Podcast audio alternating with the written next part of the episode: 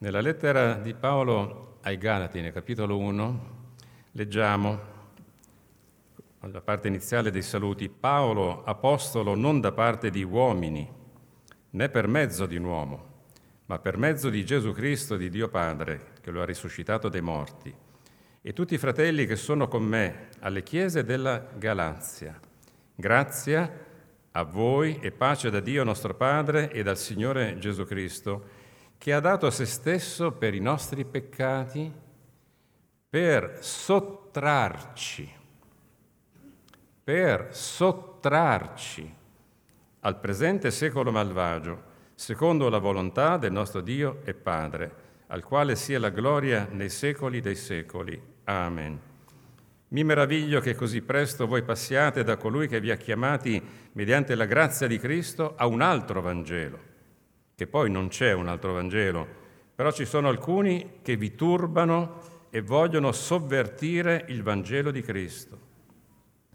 Ma anche se noi o un angelo dal cielo vi annunciasse un Vangelo diverso da quello che vi abbiamo annunciato, sia anatema, sia maledetto.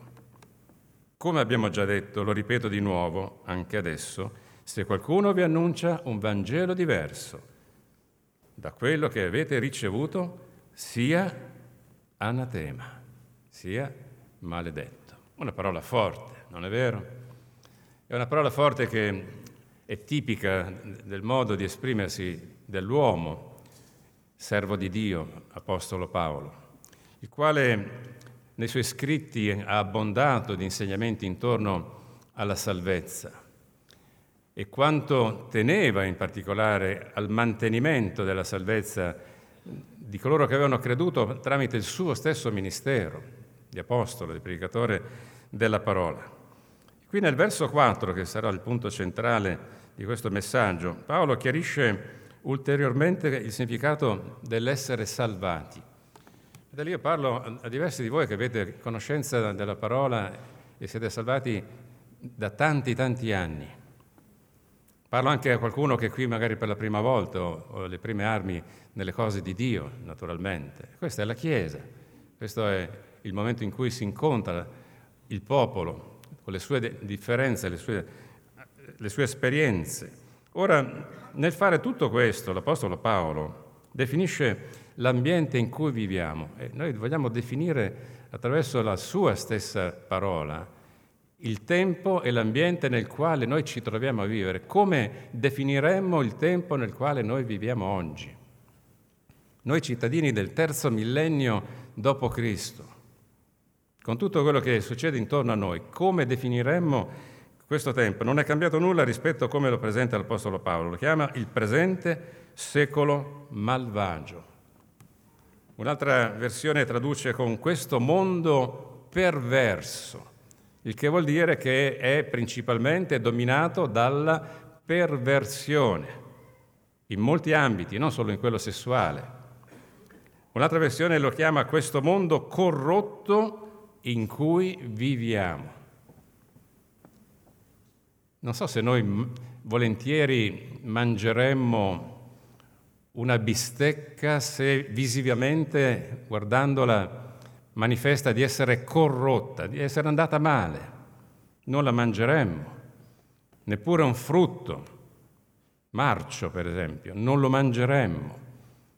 Questo è il termine col quale l'Apostolo Paolo definisce l'ambiente senza Dio, ambiente corrotto.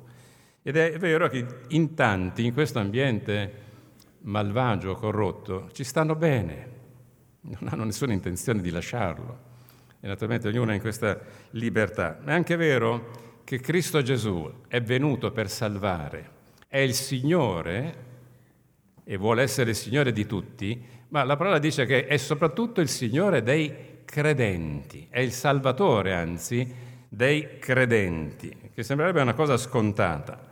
Ma chi sono questi credenti? I credenti sono quelli che sono desiderosi e hanno scelto di uscire dalla realtà di questo mondo spiritualmente corrotto. non di uscire fisicamente, anzi sappiamo bene cosa ci insegna Gesù, ci mette qui, ci mette su questa terra, ci mette là dove ci troviamo per essere testimoni del Vangelo, testimoni di Cristo. Ma spiritualmente parlando, i credenti sono quelli che hanno deciso di stare da un'altra parte, hanno scelto un'altra residenza, un'altra cittadinanza. E noi siamo tra questi. Se noi siamo tra questi credenti che hanno fatto questa scelta, vuol dire che Gesù è morto per i nostri peccati, vuol dire che Gesù è morto per cancellare questi peccati e per darci un futuro differente e per sottrarci da questo mondo malvagio, sottrarre, tirare fuori. Ora, il senso di queste parole, parlando di essere sottratti tramite il sacrificio di Cristo da questo mondo corrotto è un po' quello di un'operazione di salvataggio. Voi immaginate di essere intrappolati in un incendio in una casa. Di recente, purtroppo, nella nostra città un caso del genere è avvenuto concretamente, con pesanti, pesanti perdite. Tu sei in quella casa, sei circondato dalle fiamme e a un certo punto arriva arriva un uomo, arriva un vigile del fuoco, arriva con la sua ascia per farsi spazio, arriva con tutti i mezzi possibili per salvarti, per tirarti fuori, per salvarti da una situazione dove il pericolo è la vita, sottrarti dal fuoco. E questo che arriva sta lui stesso rischiando la vita per te, e non sempre si può andare sul sottile quando c'è da liberare qualcuno dalle fiamme. Magari ti caricano in, in, spalla eh, un po' bruscamente, violentemente, ti trovi a scendere su una scala che è alta 30 metri, magari che arriva sulla finestra il balcone di casa tua. E tu, hai, tu che, che, soffri di, di, di, tre metri di altezza già hai gli occhi che ballano, e ti trovi su quella condizione. Oppure ti tirano giù con un elicottero, una, sei lì appeso alla fune. Noi guardiamo queste cose in televisione e ci sembrano dei film, ma dovrebbe passarci per capirlo. A me è successo quando in gioventù lavoravo in un reparto di oncologia chirurgica in Inghilterra per il perfezionamento della lingua prima di andare alla scuola biblica. Un giorno è suonato l'allarme incendio. Avevamo una ventina di operati allettati, la maggior parte anche in età anziana. Nell'arco di pochi minuti abbiamo dovuto prepararli all'evacuazione. Vuol dire prepararli legandoli su, su, direttamente sul, sul, materasso del letto, imbragati, in modo che un istante dopo arrivassero i vigili del fuoco per portarli via. Non, non li abbiamo potuti trattare con i guanti bianchi, c'era l'urgenza, c'era la fretta. Grazie a Dio era un falso allarme. Uno sprovveduto aveva gettato un mozzicone di sigaretta dentro un cestino della carta, aveva fatto scattare l'allarme incendio. Ma lì ho capito quanto la vita di questi uomini, che già erano lì perché erano malati di tumori, in quel momento dipendeva dalla velocità con la quale qualcuno poteva portare una salvezza fisica dal fuoco. Ma immaginate se davanti al a te che sei intrappolato in quell'incendio e rischi di morire, arriva il tuo Salvatore e tu gli dici no, grazie, io non voglio essere salvato. Quello che noi abbiamo ricevuto, fratelli e sorelle, che passiamo con questa parola, siamo stati salvati come se nulla fosse. Dietro c'è stato un uomo che non ha rischiato la vita per noi, ha donato, ha sacrificato la sua vita per noi. Si chiama Gesù e lo ha fatto per portarci via, per sottrarci, non contro la nostra volontà, ma con il nostro consenso, da quel mondo corrotto. Ci ha voluti sottrarre dal pericolo mortale del presente secolo malvagio, che letteralmente vuol dire strappare, ci ha strappati via, tirato via, cioè sradicati Sradicati vuol dire tolti da un, un terreno per farne dell'altro, ma tolti di mezzo da lì non per lasciarci nel nulla, appunto per farci mettere radici da un'altra parte. e quest'altra parte si chiama Cristo Gesù il Signore. Sradicati dal, dallo spirito del mondo per essere radicati nello spirito di Cristo, che è la stessa vita. E questo è il messaggio di oggi. Sradicati per mettere radici, sradicati dallo spirito di questo mondo per mettere eh, le radici nello spirito di Cristo. Eravamo là, non ci siamo più, ora siamo qua per definire due ambienti differenti e non posso allungare le braccia più di così, molto molto distanti, non ri- riavvicinabili possibilmente. Ora facciamo un passo indietro ai Galati. Poco prima avevano ricevuto la grazia, l'avevano accettata. Erano stati strappati via dai ritualismi del, dell'ebraismo, della legge di Mosè, che la legge di Mosè è la legge di Dio, peraltro, ma la, il ritualismo è un'altra cosa. Erano stati strappati via da questo perché la legge non poteva salvare. E qualcuno entrava nella chiesa, nelle chiese della Galazia, e ne turbava gli animi di alcuni o di molti. Arrivava indicando la necessità di tornare alle opere della legge. Avevano appena creduto che Cristo salva da quelle opere per mezzo della fede, che non è per opere che veniamo salvati, ma per la fede nel suo nome, e venivano sobillati negli animi, turbati, al punto da credere di dover tornare a quello che erano prima. Vi ricordate? Siamo usciti da un luogo per andare in un altro, molto lontani. E nel verso 3 del capitolo 3, l'Apostolo Paolo dice ai, Galati, siete così insensati non vuole offendere, sta richiamando la necessità di usare l'intelligenza, il senno. Siete così insensati? Dopo aver cominciato con lo spirito volete ora raggiungere la perfezione con la carne? E così Paolo li invita con forza a rimanere nella fede, a rimanere stabili in quella fede e per far loro comprendere quanto fosse vitale questa esortazione, quanto lui ci tenesse che quello che avevano conquistato, cioè la vita eterna in Cristo Gesù, non venisse persa perché sobillati da alcuni che turbavano, dice queste parole che abbiamo già letto all'inizio. Ma anche se noi o un angelo dal cielo vi annunciasse un Vangelo diverso da quello che vi abbiamo annunciato, sia anatema. Cioè sta dicendo se io stesso che mi sono adoperato per la vostra salvezza, Paolo, l'Apostolo, vi dovessi annunciare un Vangelo diverso dal, dal primo, io stesso da voi dovrei essere maledetto, addirittura un angelo dal cielo. Cristo non vuole confusione. Tanti cosiddetti Vangeli vengono predicati per fini non del cielo, ma della terra, per fini terreni, per fini personali, individuali, per tornaconti umani. Ce ne sono alcuni che sono in maniera così lampante in contrasto con quello che noi conosciamo del Vangelo. Quando parlo di Vangelo parlo dell'intera parola di Dio, naturalmente. Alcuni sono così chiaramente in opposizione. Se a noi credenti di fede evangelica eh, arrivasse qualcuno, magari anche in questa comunità, e magari non conoscendo bene la persona gli dessimo spazio, questo dovesse dichiararci che tutti quanti andranno in paradiso. State tranquilli, non affaticatevi, ma prendetevela comoda. Gli inglesi dicono take it easy.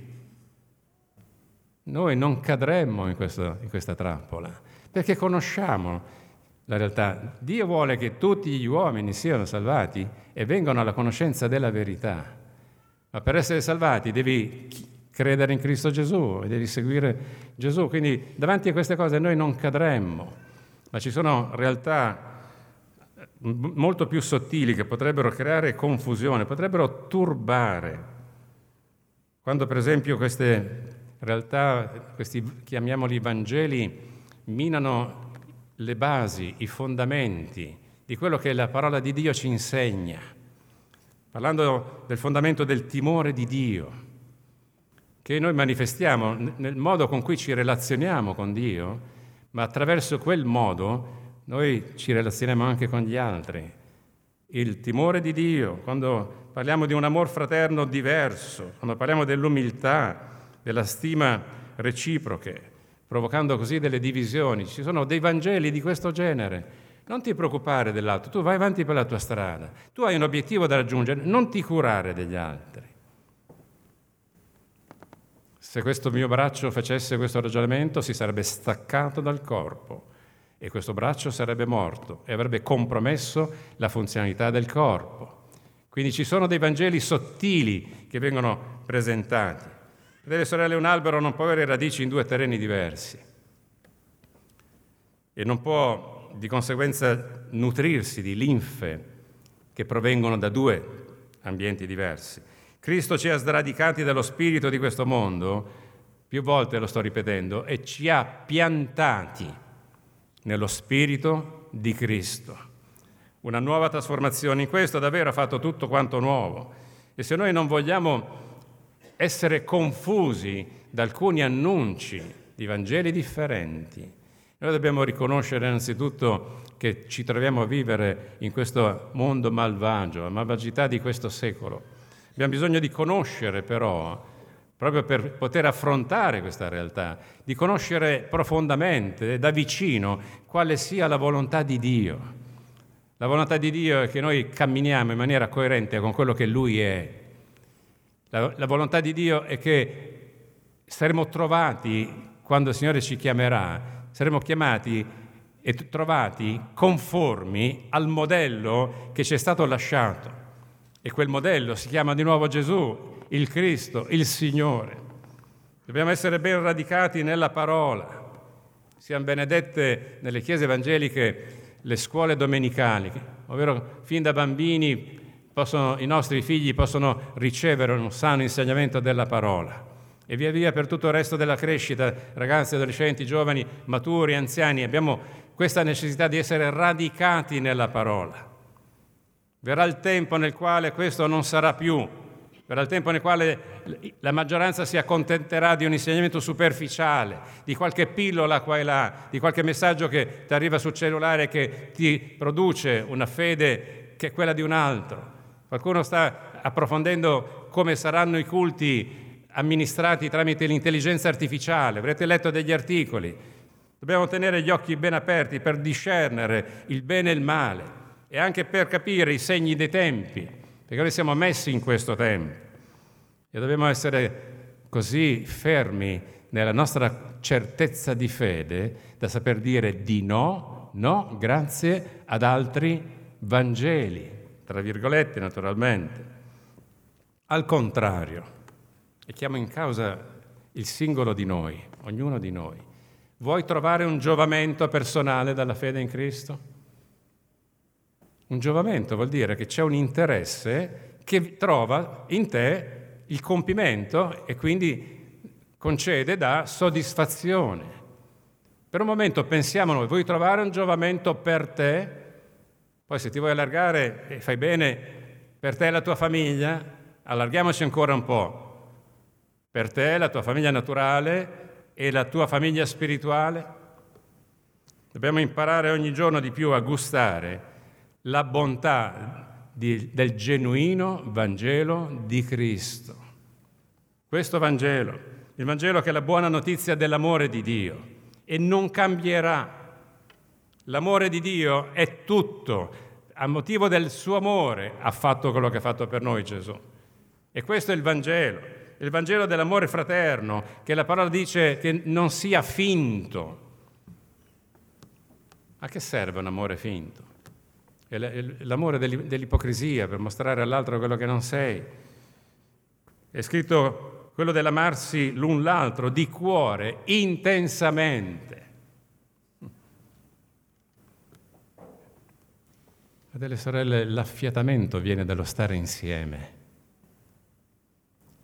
Il condizionamento positivo reciproco viene dallo stare insieme, non ogni tanto, ma nel vivere nel corpo di Cristo, di essere parte del corpo di Cristo, che a livello locale è rappresentato da una comunità come quella in cui ci troviamo quest'oggi. E in questo si manifesterà, manifesterà l'amarsi intensamente, avere bisogno fortemente dell'altro. proprio come due gemelli. È il Vangelo del vivere senza debiti, perché i debiti si devono pagare. È vero che i debiti si devono pagare? Per uno o più degli altri, mi pare di capire. I debiti si devono pagare. Infatti Dio ci chiede di non avere altro debito con nessuno se non di amarvi gli uni gli altri. Siano benedetti questi ultimi debiti, i debiti dell'amarsi. Forse tra questi debiti c'è anche quello del, quello del mantello, vi ricordate quel, quel, figlio di Noè che vide le sue nudità e corse a dirlo fuori agli altri due e quegli altri due, anziché ridere insieme al primo e, e deridere e denigrare il padre Noè, che si era ubriacato, non si era accorto di quello che era accaduto, presero il mantello del padre, camminando a ritroso, coprirono le sue nudità. Anche questo è un debito. È il Vangelo del soccorrere gli orfani e le vedove nelle loro afflizioni e conservarsi puri dal mondo, dice sempre la scrittura. È il Vangelo del fare del bene a tutti, ma specialmente ai fratelli di fede, nell'ambito delle possibilità. Fratelli, questo è il Vangelo, questo è ben altro, è il Vangelo che noi abbiamo ricevuto. L'abbiamo ricevuto per grazia di Dio. È il Vangelo che come figli di Dio di questa generazione, in questo tempo, pur vivendo in un mondo corrotto malvagio, siamo chiamati a vivere, amare e difendere questo Vangelo, questi esempi, questi elementi, queste essenze o questi sentimenti che emergono dal Vangelo di Cristo. E Giuda l'Apostolo, nel verso 3 della sua lettera, che è fatta di un solo capitolo, ci esorta a combattere strenuamente, combattere strenuamente per la fede che è stata trasmessa ai santi una volta per sempre. Una volta per sempre vuol dire che non è cambiata la realtà del Vangelo, la realtà della fede. E questo combattere esternamente vuol dire fino a quando ne avrai le forze, fino a, a, crollare in terra alla fine di una lunga giornata di battaglia, una lunga vita di battaglia, strenuamente, fare di tutto per difendere questa nostra posizione di fede. Il Vangelo di sé non ha bisogno di essere difeso. La parola di Dio non ha bisogno di stampelle, ha detto qualcuno. La parola di Dio è potenza, è potenza che salva tutti quelli che vorranno farsi salvare. Ma noi siamo chiamati a difendere la nostra posizione di fede. Questo Vangelo significa queste parole, combattendo strenuamente. Fratelli, se siamo chiamati a combattere, vuol dire che c'è un nemico. Il nemico è colui che ti vuole sbranare. Cristo Gesù è il leone della tribù di Giuda, è il Signore dei Signori. Davanti a Lui ogni ginocchio si piegherà. E noi lo abbiamo già fatto e lo faremo ancora volentieri, l'abbiamo riconosciuto come nostro Signore. E quindi per parte nostra, e ho finito, facciamo di tutto, fratelli e sorelle, per rimanere, rimanere, nonostante le pressioni esterne, rimanere ben radicati in Cristo, nel suo spirito. Così facendo, visto che a noi piace più volte tornare su questo ultimissimo aspetto, noi saremo vittoriosi in Cristo Gesù. E Cristo Gesù, che è il vero vittorioso, è il Signore al quale attribuiamo lode, onore e gloria anche oggi attraverso questa parola e tutto quello che oggi il Signore ci ha dato durante questo culto. Amen.